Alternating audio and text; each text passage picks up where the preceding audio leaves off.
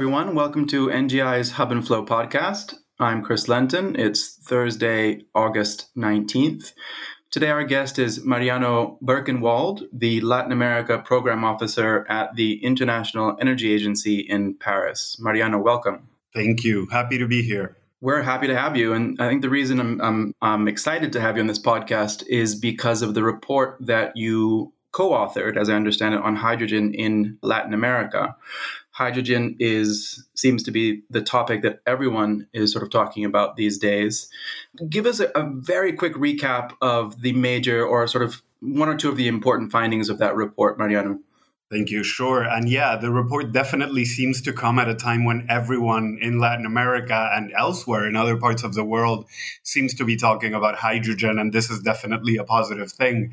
I think that the main messages on the report is that low carbon hydrogen can play a big role in Latin America's clean energy transitions, and also that Latin America can find opportunities, economic opportunities, and trade opportunities, and opportunities to develop new technologies and build the industries of the future. Um, so, those are the two main lines I would say that this report goes into. We see a lot of the potential happening in the longer term not immediately. But we also see that there's a lot that the region can be doing right now to help secure and build that future. Okay, so longer longer term, you, you are we talking five years, ten years? What's what's your time frame for hydrogen to sort of be a viable energy source? I think that that's that's really an interesting question, and I don't think anyone knows for certain when we're going to see hydrogen become a main component of our energy systems. But I, what I would say is that because hydrogen is such a versatile energy carrier, it relies on a lot of different technologies, and many of those technologies are not yet commercially available or not available at the scale we need them or not available at the price we need them at.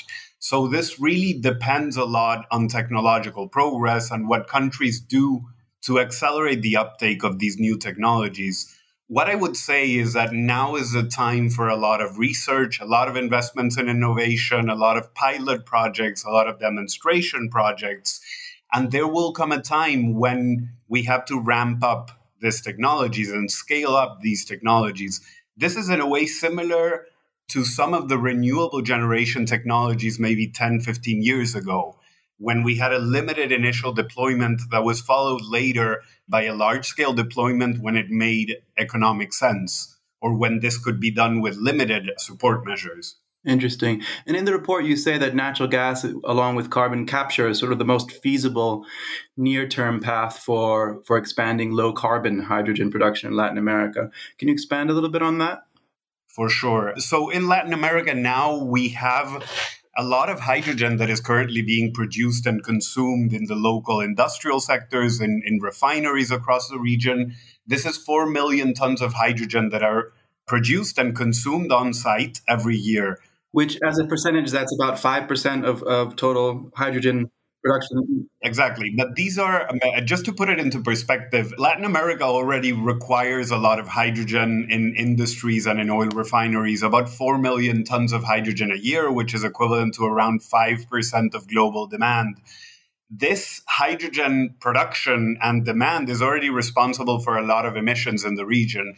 We estimate that the CO2 emissions coming from hydrogen production in the region are larger than the emission from all the cars uh, and road vehicles in Colombia and that require as much natural gas as all the country of Chile. So these are already significant volumes of gas, significant volumes of emissions. Um, retrofitting existing units with carbon capture uh, and storage solutions and technologies could be an easy way to have uh, an immediate impact on emissions. Because if you capture 90% of that massive, that already massive volume of emissions, then you're getting to significant emissions reductions pretty quickly. Um, what we also see when we looked at the costs is that blue hydrogen, as you call it, we call it low carbon hydrogen, and the particular technology would be um, steam methane reforming retrofitted with CCS.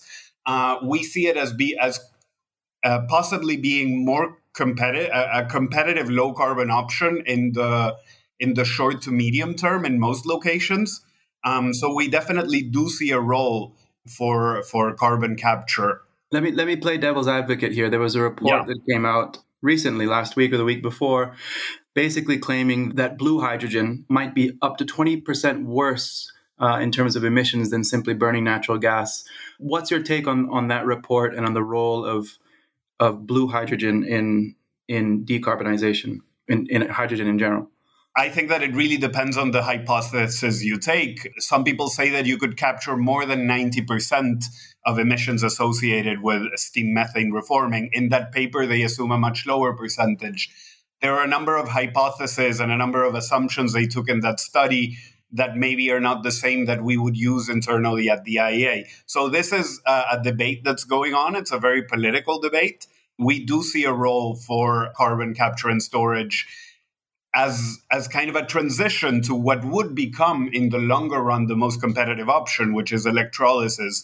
But we do see a role for this in the transition, and we think it's a way to have an impact on overall emissions pretty quickly and a pretty substantial impact and we think that that's what we need. We need to reduce emissions as quickly as possible and as much as possible, not necessarily be waiting for a single perfect technology to save us. We need we're going to need a lot of technologies and this is one of them.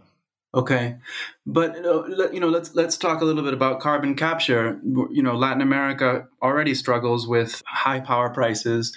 Is it feasible? I mean, how, will electricity be affordable with these carbon capture systems? Well, there's a number of measures that can be taken to make to make this a bit more economic. One of them, and we discuss this in detail in the study, is carbon pricing, which is something that exists to to some extent in Latin America, but that should be expanded in order to play a role in transitioning from high carbon hydrogen to low carbon hydrogen. I think that Latin America is still studying its possibilities when it comes to carbon capture. You have to know if you have the suitable geology to think about carbon capture, and that is still being analyzed. But what I could say is that there are possibilities there that need to be explored. A lot of countries are moving in that direction. I think we need a bit more time to see in which locations this could be a solution. But I think that we are seeing more and more carbon capture and storage projects around the world. I think it's something that we're going to need. And that also applies to Latin America. And some of the same companies that are working on large carbon capture and storage projects in, in the EU, in Australia, in the United Kingdom are the same companies that operate in Latin America. So potentially there could be opportunities there. Hmm. And one of the big themes for hydrogen, particularly in the natural gas industry, is is repurposing existing natural gas infrastructure to use hydrogen. What are the advances there, and where do you see that sort of thing happening in Latin America? I think that that's definitely an opportunity and that's definitely an advantage that countries should try to leverage as much as possible when they think about the deployment of hydrogen. There are some interesting studies done in the EU about repurposing existing gas pipelines to pure hydrogen, and those studies find that it would essentially be much cheaper than building new infrastructure. So I think that there's uh, interesting possibilities to, to explore there some specific pieces of infrastructure that we mention in the report are the, the natural gas transmission pipelines that connect Chile and Argentina, which are not being used a lot at the moment. So they're used occasionally during the year and not all of the ones that are built. Some of them happen to go through uh, through the regions that could potentially have some of the lowest hydrogen production costs around in northern Chile and northern Argentina. So I think that those are ingredients that every country needs to consider when when deciding on their strategy and on the deployment. Where are some of the mo- the the more advanced projects in Latin America, both near term and and longer term, the, the sort of gigawatt scale ones that you talk about? Well, something we have to mention, and that is mentioned in the report, is that most of the projects that we have seen have not reached final investment decision what we see is that there is a lot of interest and in some of these gigawatt projects that are being announced mostly in Brazil and in Chile. Very large projects in the northeast of Brazil, in the north of Chile, in the south of Chile. But we see this more as a time for the smaller integral pilot projects that are starting to pop up this might they might not be or might not attract as much attention as a gigawatt scale project that is deemed for export and not for domestic consumption. But these small scale projects such as Uruguay's tender it's called the H2U program there are also some smaller pilots happening in Paraguay in Chile. There's a lot of smaller projects related to mining for example that we see uh, as very as very timely and as very interesting and as contributing to build the solutions that we're going to need in the longer term. I don't think that the scale up is going to happen as long as all the technologies that we're going to need to actually use the hydrogen have developed to the point of allowing it. So, something that we see clearly is that these projects that are integral, they talk about supply, demand, often in a single location, these are the projects that could work in the shorter term. Mm. Uh, and these are the projects that we would need to get things going. There's also some very interesting projects happening in locations you wouldn't necessarily expect initially, such as in Barbados, in Baja California Sur, in Mexico, in French Guiana. These are projects that are combining uh, solar PV with battery storage and hydrogen based storage with a fuel cell to be able to provide renewable electricity around the clock in regions that are either isolated from the main power grid or in islands. And decarbonizing islands is a massive challenge. And some of the projects that we're seeing there, they're small, they're integral, and they seem to be getting a lot of traction because they could be competitive now. In some locations, in an island where all of the generation comes from liquid fuels, electricity prices are incredibly high. So even if, the, if these hydrogen based technologies are still a bit expensive, in that context, they could already be competing in an economic way. The same seems to be true for some projects that have been popping up in different parts of the world and in Latin America about using hydrogen to run forklifts in warehouses these small scale uses could already be economic today. So uh, this is something that that should get some attention, and that is already getting attention. That that's very interesting. Uh, uh, you know, as I understand it, the, you know, hydrogen is interesting because there simply are some areas of the economy that aren't easy to electrify. What what are some of those sectors in in, in Latin America? Some of those some of the, the important end users. Well, fertilizer production is one of them, and this is a, a, massive source of emissions. The steel industry, and the steel industry is massive in Brazil and in Mexico. There are some high temperature heat applications that could be more suitable to hydrogen than to electricity. We mentioned cement, the cement industry, which is something that is re- very prevalent in almost all countries, as opposed to the iron and steel industry and chemicals which are limited to the bigger countries in the region and Trinidad and Tobago. So these are uses that we see as very interesting, uh, and others are in shipping. There are very few alternatives to using hydrogen and hydrogen based fuels for long, long distance maritime shipping, in the future aviation, and also in road mobility. We see long distance transport for heavy duty vehicles as potentially something that could be interesting for the region. But what we have to think when we talk about road mobility is that hydrogen is not going to be the main decarbonization driver, but maybe one of the technologies that is going to be needed. So, whatever is decided in terms of uses of hydrogen and mobility, it would have to be very closely aligned and coordinated with battery electric vehicles or regular electric vehicles. So, these technologies, depending on how they develop in the future, would have to coexist, compete, and they all they, they both have different infrastructure needs and they cannot be analyzed independently from each other in a way. Yeah, interesting. And what are some of the the, the companies that could take advantage of, of this opportunity? Are, are, are the NOCs, for example, announcing plans for hydrogen? Definitely, the NOCs in Latin America are interested in this. And two examples I would quote is Ecopetrol, which is working on a pilot project in a refinery to install a small electrolyzer and start, start testing it. In Argentina, YPF, through its technology branch, YTEC, is very active in the creation of the, the Argentinian Consortium for Natural Gas. I understand ENAP in Chile is also active, and there are other companies that are active as well. So uh, I do think that the NOCs could play a role. I know Petropar, the Paraguayan NOC, is also involved in the project uh, yeah. in that country.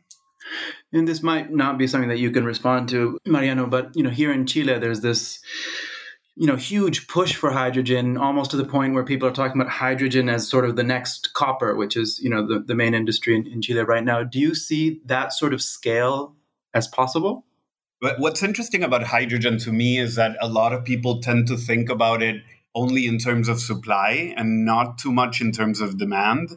And I think that if there is global demand for massive, massive amounts of hydrogen and that demand cannot be met locally, then there would be a huge opportunity for the region to export. But the region is not going to be the only one. Mm. Australia is thinking about the same, North Africa and the Middle East. Eurasia, so Russia and, and, and other countries in, in Central Asia, for instance, and they could be better positioned the, almost geographically to supply some of these markets. I think betting exclusively on the opportunity of exporting would be a risky bet at the end of the day. The countries that are going to be able to capture these opportunities in the future when they emerge to me, are the countries that have prepared the ground sufficiently by working on pilot projects and initial deployment and having active existing hydrogen ecosystems and valleys within the countries and the regulation you need around it, and that have created and established the certification mechanisms that are needed. And that those certification mechanisms are compatible with the markets that would like to import low carbon hydrogen there is a lot to do to be in a position to take advantage of those opportunities. I think it's incredibly important that the region is already starting to look at this as a possibility and to build the bridges with those markets. Recently, Chile and the Netherlands signed a declaration about it. A lot of countries are working towards this, but this is probably the time to start small start going up the learning curve that takes time establishing the necessary regulation the infrastructure the certification processes. It sounds easy but that is extremely time consuming and that depends on creating this long-term consensus in society and among the stakeholders of the industry that this is a way to go forward a vision a shared vision of the role of hydrogen in the clean energy transition and also the role of each country in the global hydrogen landscape Perfect. And and so just to just to finalize here, the IEA sees hydrogen as an important part of goals to reach net zero. Is that correct? Of course, yes. Yes. And it's an important part. I mean, we cannot just electrify everything. There are some things that are going to go beyond electrification. And we, we have to consider ourselves lucky that we can electrify so many things because that's based mostly on technologies we already know and that are already available at scale. Hydrogen, it's in a it's in a different part of the innovation cycle. Mm. So we it's it's good to get ready. Well, Mar- Mariano, I, I look forward to talking to you as this develops. It sounds like we still have a long way to go, but it's a very interesting topic. Thank you very much for joining us today. Thank you very much to you. A pleasure to be here. Thank you so much for listening to Natural Gas Intelligence Hub and Flow podcast. Again, this is Chris Lenton, the editor of the Mexico Gas Price Index, a daily service that sheds light on the natural gas market in Mexico. It is our belief here at NGI that market transparency empowers markets, businesses, and communities, and that is what we are trying to achieve with this podcast. If you like us, please do follow us, give us a rating, and leave a comment. We're so excited to connect with you and look forward to the next time. In the meantime, stay safe.